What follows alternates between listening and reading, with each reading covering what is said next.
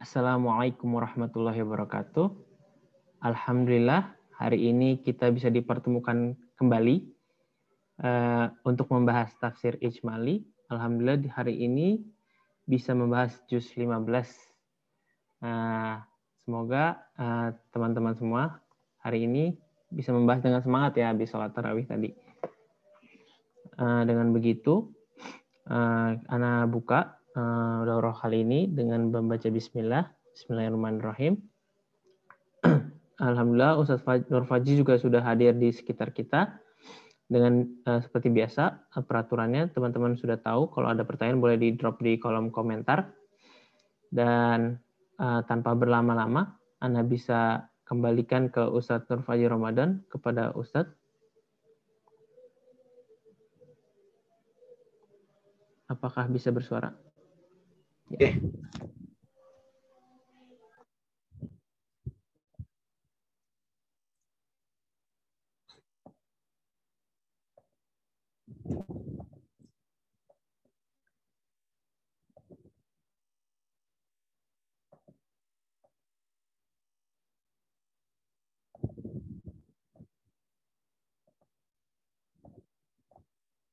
Bismillahirrahmanirrahim. Assalamualaikum warahmatullahi wabarakatuh.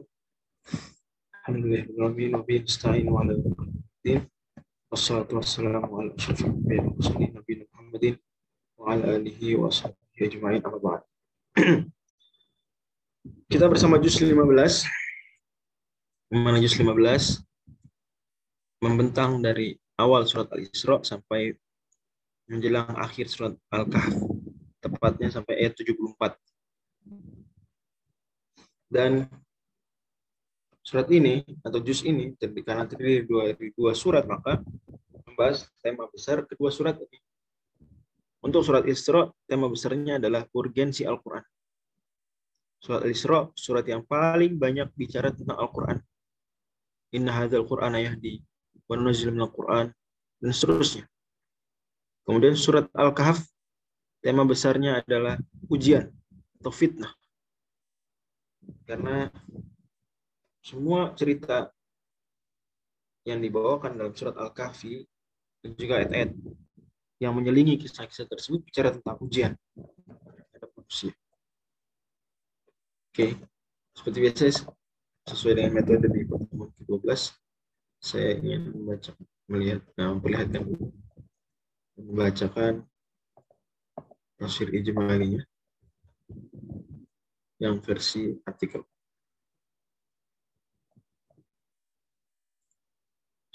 Sudah disampaikan ya, sudah dikirim ke grupnya. Baik. Eh, kok just 16, maaf.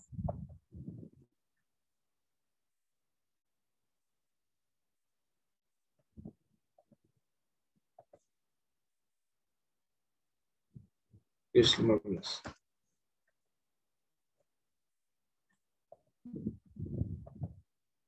Oke. Malam itu kurang lebih sedekade sudah lelaki tangguh berusia 50 tahun itu memikul amanah sebagai nabi dan rasul bagi semesta. Ini menurut pendapat yang saya ikuti, peristiwa Isra Mi'raj terjadi di tahun 10 Hijriah. Tahun itu pula sebenarnya adalah tahun yang paling memilukan hidup beliau. Kehilangan sang paman yang tak hanya merawatnya semenjak kecil, tapi juga membela dakwah secara politik Ditinggal wafat istri terkasih yang tak hanya menghangatkan jiwa, tapi juga menyokong dakwah dengan hartanya. Malam itu, dari Masjidil Haram di Mekah menuju Masjidil Aqsa di Al-Quds, yang kala itu keduanya belum pula berupa bangun masjid. Jadi penting diingat bahwa Masjidil Haram dan Masjidil Aqsa saat Allah firmankan atau turunkan ayat tersebut Subhanalladzi asra bi'abdihi laylam من المسجد الحرام إلى المسجد الأقصى الذي باركنا حوله itu belum ada bangunan masjid Masjidil Haram dan belum ada bangunan masjid Masjidil Aqsa. Poin penting harus dicamkan. Hamba terbaik itu diisrokan oleh Allah. Allah sebut hamba. Asra bi abdihi dan penyebutan Rasul Shallallahu Alaihi Wasallam dengan hamba abad itu adalah penyebutan yang paling mulia sebagaimana Ibnu Qayyim sebutkan dalam kitab beliau Miftah dari uh, dalam kitab beliau Madarijus Salikin. Oke, okay. karena menjadi hamba Tuhan itulah seutama-utamanya kedudukan seorang makhluk. Dan Allah Subhanahu wa taala menyebut Nabi Muhammad dengan hamba di tempat-tempat penting, di momen-momen besar. Di antaranya Isra dan Mi'raj. Tidak Allah sebut sebagai rasul walaupun beliau rasul. Tapi ini yang mencerminkan pada kita bahwa sejatinya ubudiyah lah peran terbesar kedudukan tertinggi seorang hamba. Diperjalankan di malam hari dengan buruk. Buruk. Kita tidak perlu bayangkan buruk berupa mesin. Tapi pastinya dia lebih canggih daripada mesin. Itu saja. Yang hebat dari Allah Subhanahu wa taala itu menciptakan sesuatu lebih hebat daripada mesin, padahal bukan mesin. Bisa terbang, burung terbang, padahal bukan mesin yang bisa terbang. Pada akhirnya lebih hebat burung daripada pesawat. Secara umum. Andai seukuran. Andai. Ya intinya masya Allah. Jadi tidak perlu dibayangkan buruknya berupa mesin. Tapi dia jelas lebih canggih dari kendaraan-kendaraan mana mengimami sholat para nabi di Masjid Aqsa terberkahi sekelilingnya. Sebabnya Allah mi'rajkan beliau melintasi langit demi langit. Dan penting diingat bahwa ayat 1 tidak bicara mi'raj. Yang bicara mi'raj adalah ayat 60 melihat ayat-ayat kebesarannya. Linuriyahu min ayatina. Allah tidak menjadikan apa yang telah beliau perlihatkan kepada beliau melainkan sebagai ujian. Illa fitnatal nasi wasyajaratal mal'unata fil Quran. Wa ma ja'alna kata Allah ar-ru'ya allati arainaka illa fitnatal linnas. Tidaklah kami jadikan apa yang kau lihat selama Mi'raj kecuali selama Isra kecuali ujian bagi manusia. Ada yang tegar mengimani, banyak yang ingkar menertawai. Selain sebagai titik tolak Isra Mi'raj, hmm. Allah kemudian bawakan kita mengenang sejarah kota tersebut. Kota Al-Quds sendiri menyimpan ribuan kenangan dan sejarah. Bani Israel yang 40 tahun pasca Exodus, ingat ya. Bani Israel itu setelah Exodus, tujuan utamanya langsung ke Al-Quds. Dijanjikan oleh Allah kepada mereka. Tapi tapi mereka tidak mau berjihad. Mereka enggan. Karenanya kemudian Allah hukum mereka selama 40 tahun nyasar di padang pasir. Di situlah di masa 40 tahun tersebut Nabi Musa wafat, Nabi Harun wafat, dan mereka dalam tanda kutip berganti orang, berganti generasi, benar-benar ganti. Sehingga kata Buya Hamka, 40 tahun ini waktu yang cukup untuk mengubah generasi. Maka penting sekali kita melihat 40 tahun pasca kemerdekaan Indonesia, apa yang terjadi. Kemudian 40 tahun setelahnya, dan 40 tahun ini masa pergantian generasi. Ya, pemberian penyerahan tongkat estafet perjuangan kepada generasi setelah 40 tahun. Seolah Allah ingin mengenyahkan dulu enggak ya generasi-generasi yang mentalnya masih terjajah tersebut yang kita sudah bahas di surat Al-Maidah.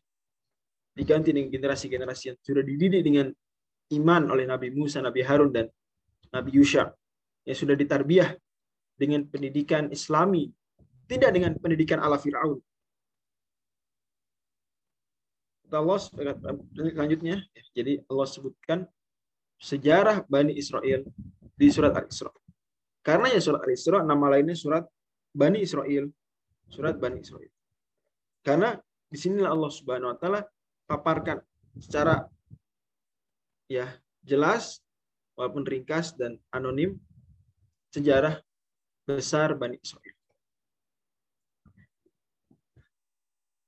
Bani Israel yang pas 40 tahun pasca Exodus dipersilakan kembali tinggal di sana justru jadi nanti udah 40 tahun berlalu baru Nabi Yusha memimpin Bani Israel berjihad kemudian membebaskan Al-Quds dari Amalek kemudian memasuki Al-Quds. Kita tahu ya pada akhirnya memasukinya mereka dengan penghinaan uh, tapi pada akhirnya mereka masuk Ya, kemudian setelah itu mereka durhaka lagi, mereka ya perang lawan Amalek dan seterusnya sampai kemudian mereka membuat kerajaan.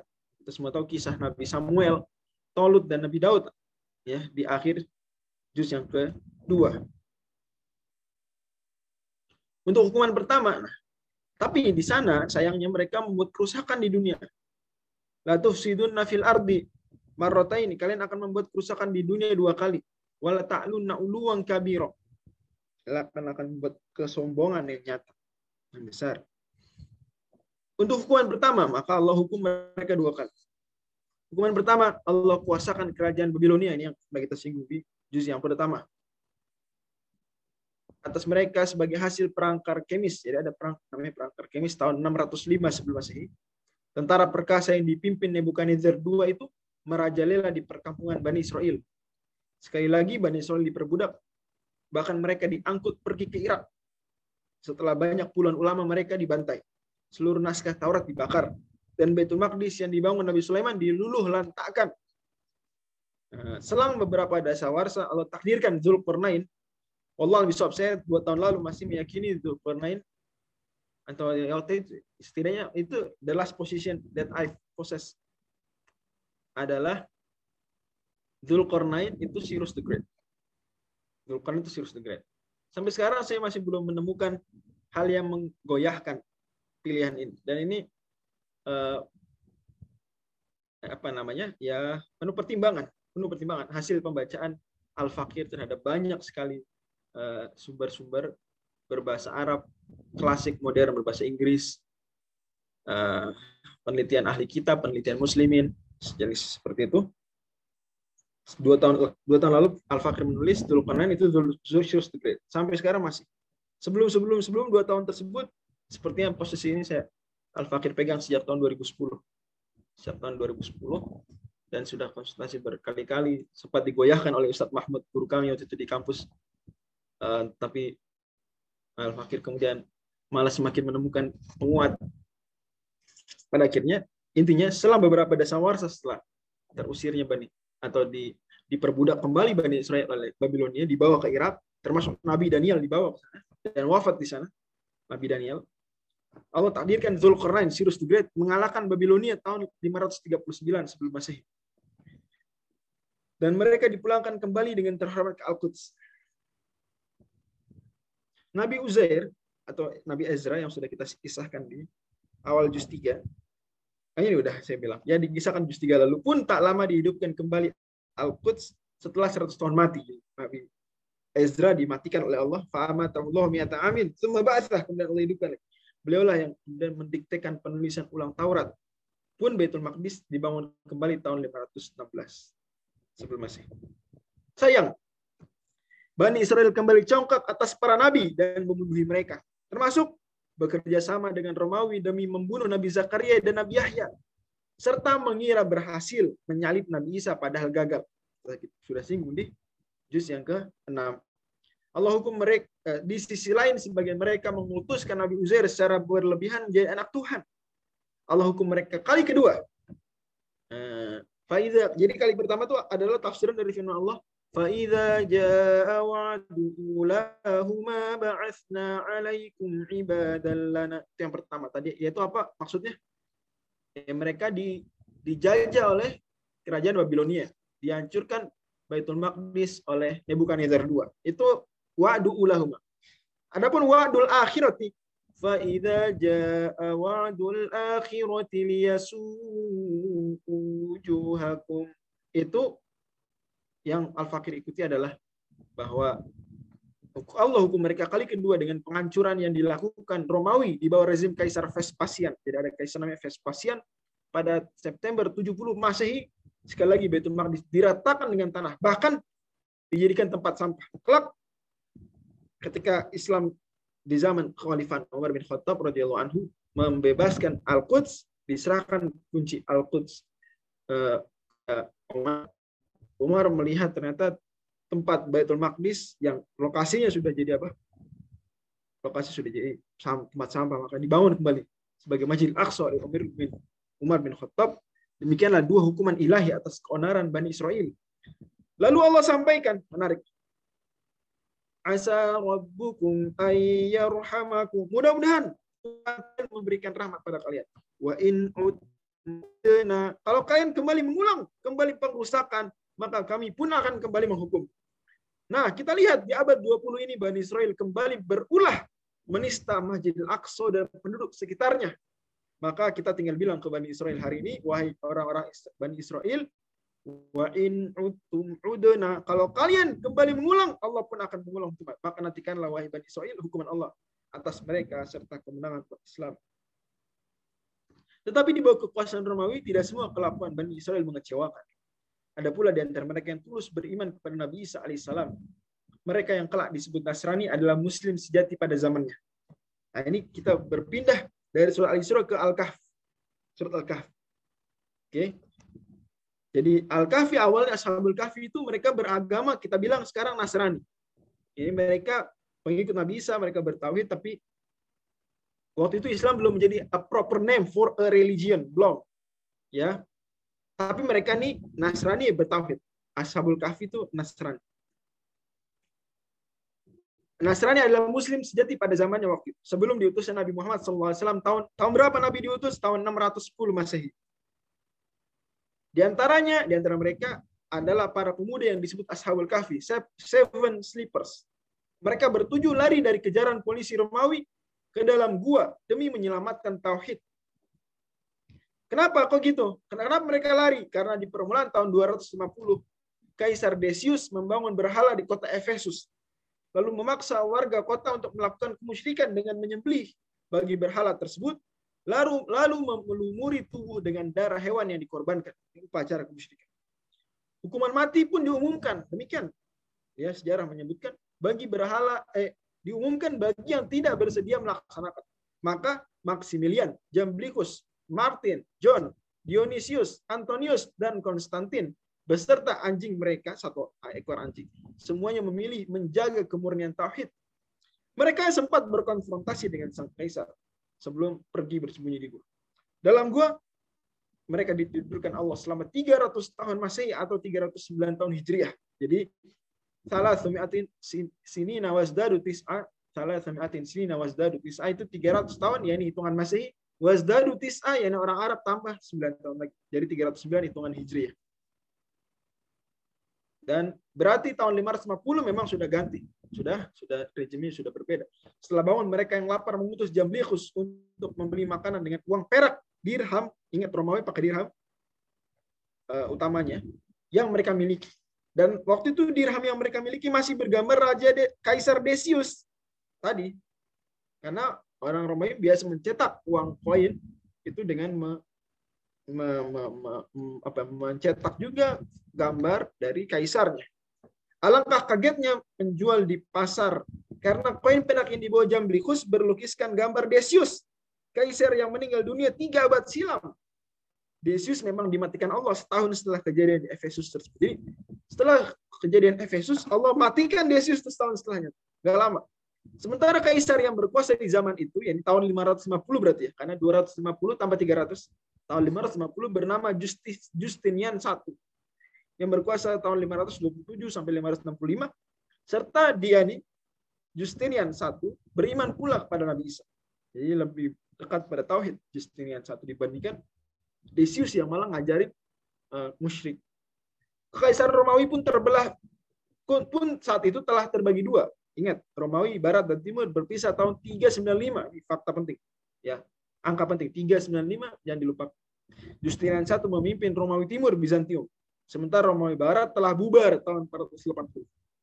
Berita mengenai koin Jamblichus menyebar begitu cepat hingga masyarakat Efesus pun gempar. Mereka meminta Jamblichus menunjukkan mana mana gua tempat mereka tidur panjang. Namun sampainya di pintu gua, ketujuh pemuda ini Allah wafatkan.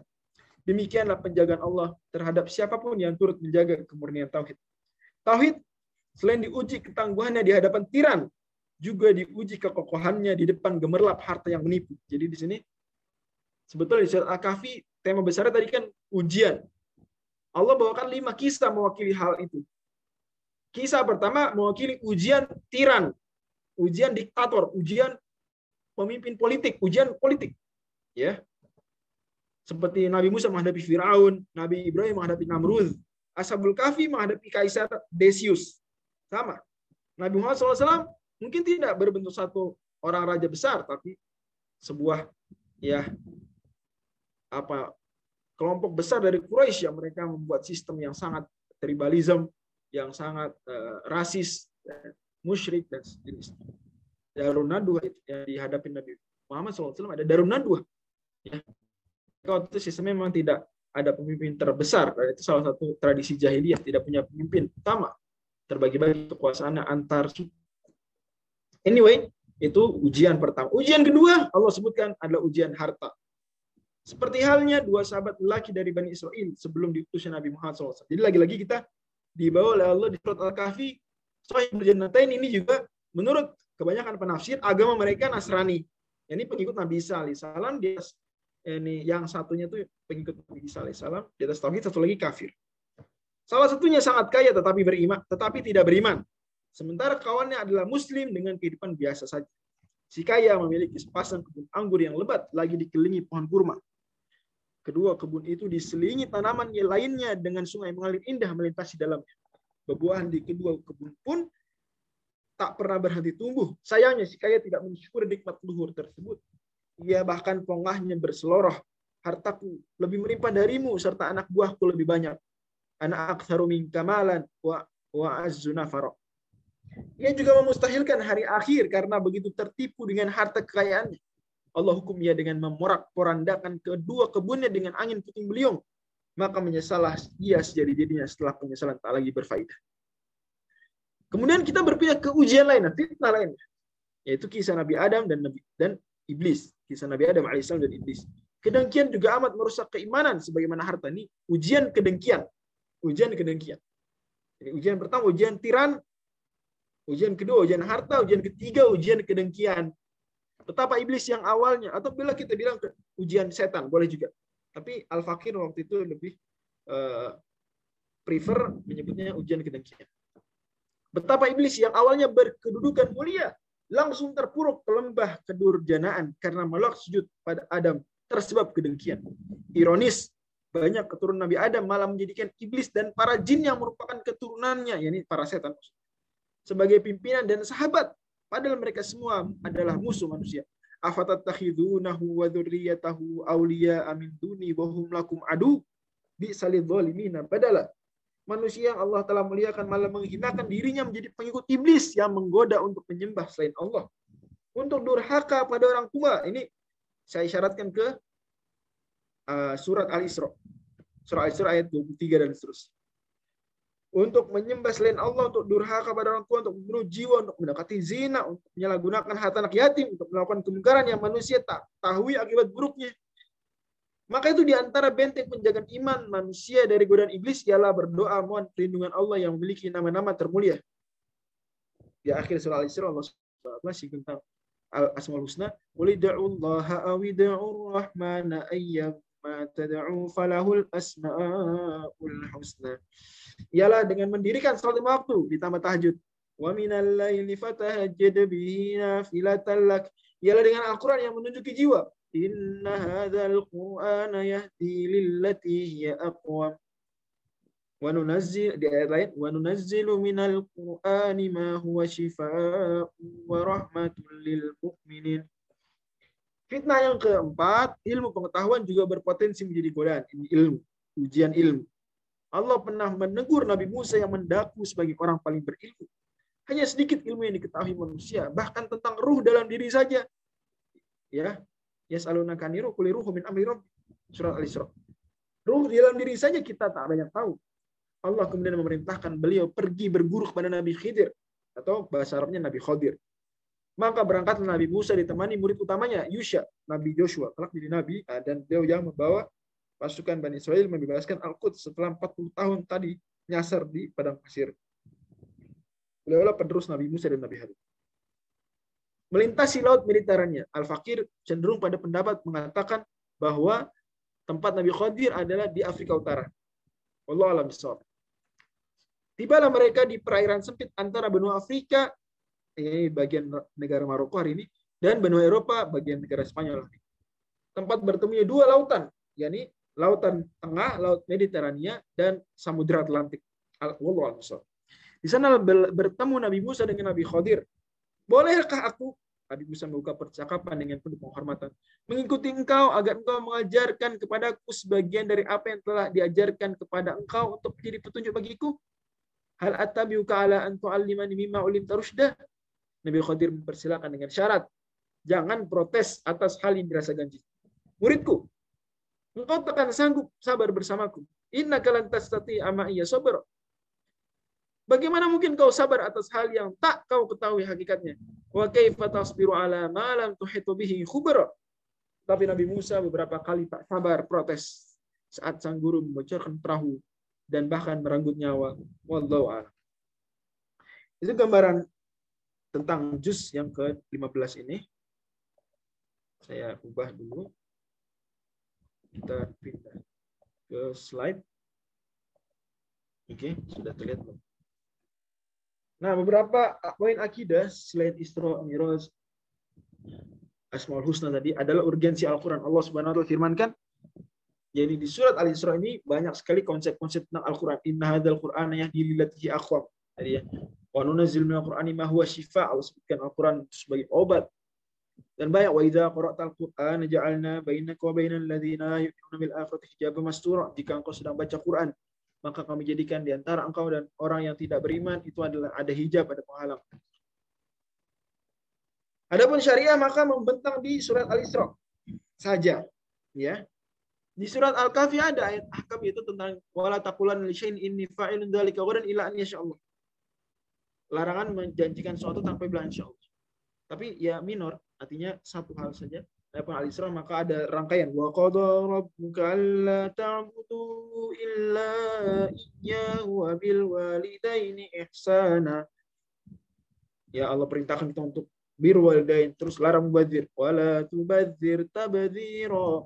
Kemudian diajari kita bagaimana etika kalau kita nggak bisa memberi tapi orang butuh gimana? وإما تعرضن عنهم ابتغاء رحمة من ربك ترجوها فقل لهم قولا ميسورا katakan perkataan yang maisur perkataan maisur tafsirannya adalah mengatakan gini insya Allah mudah-mudahan Allah kalau sudah kasih rezeki insya Allah mudah-mudahan nanti bisa membantu sekarang mohon maaf sedang susah sedang tidak bisa membantu mohon maaf ya itu kailah maisur seperti itu ini diberikan optimisme mereka eh, supaya bahwa saya tidak memberi bukan karena kikir tapi memang karena sedang ya, tidak uh, tidak dapat kemudahan, sedang tidak leluasa, lapang. Seperti itu, itu tafsiran para sahabat. Kemudian larangan bunuh anak, wala taqtulu auladakum khasyata imlaq. Di sini khasyata imlaq dan di ash, ashr wasaya atau al wasaya al ashr yang kita bahas di surat al-an'am itu min imlaq, langsung min imlaq. Jadi di sana jangan bunuh anak karena kamu miskin, min imlak. Kalau di sini kamu kaya, cuma takut miskin, khasyata imlak. Larangan zina, jadi larangan mendekati zina maksud saya. Wala taqrabuz zina, larangan membunuh. Wala taqtulun nafsal lati harramallahu illa bihaq. Larangan menyalahgunakan harta anak yatim. Ya, wala wala taqrabu malal yatimi illa billati hiya ahsan. Perintah jujur dalam timbangan. وأوفوا الكيل إذا كلتم وزنوا بالقسطاس المستقيم perintah menepati janji wa aufu bil ahdi innal ahda kana mas'ula larangan taklid buta wala taqfu ma laysa laka bihi ilm inna sam'a wal basara wal fuada kullu ulaika kana anhu mas'ula larangan pongah wala tamshi fil ardi maraha takhriqal arda wa la tablughal jibala tula nah, kemudian hikayah sudah kita singgung tadi tentang Isra Mi'raj. Dan ingat Isra itu di ayat 1 Mi'raj di ayat 60 ya. Dan Isra uh, disinggung di ayat 1 surat ini. Mi'raj disinggung lagi di surat An-Najm. Kisah Bani Israel sudah kita paparkan tadi alhamdulillah. Kisah Al Kahf juga Sahibul Janatain, ini maksud tadi. Wadribahu masalah rojula ini. Kisah Nabi Adam dan Iblis diulang dua kali di juz ini. Kan? Satu di surat Al-Isra dan satu di surat Al-Kahf. Kisah Nabi Musa dan Nabi Khadir juga sudah kita paparkan. Wallahu a'lam. Demikian yang bisa kita pelajari uh, dari juz yang ke-15 mudah jadi ilmu yang berangkat amal soleh dan kita mohon pada Allah ketika sudah sampai di tengah-tengah di Al-Quran, tengah-tengah Al-Quran, juz 15 kita sudah tutaskan. Bahkan kita di dalam juz 15 ini juga ada ayat yang huruf tersebut adalah huruf tengah-tengah Quran yaitu waliyatalataf huruf fa di situ waliyatalataf menurut hitungan banyak ulama adalah uh, itu tengah-tengah Quran makanya di sebagian mushaf diberi tanda uh, merah warna kalimat uh, kata tersebut atau diperbesar ukuran fontnya dan sejenisnya. Semoga Allah SWT terima amal kita setengah bulan Ramadan ini dan memberikan kepada kita kekuatan untuk terus ikhlas, ittiba dan istiqomah menjalani sisanya. بس من وافق كريم والسلام عليكم ورحمة الله.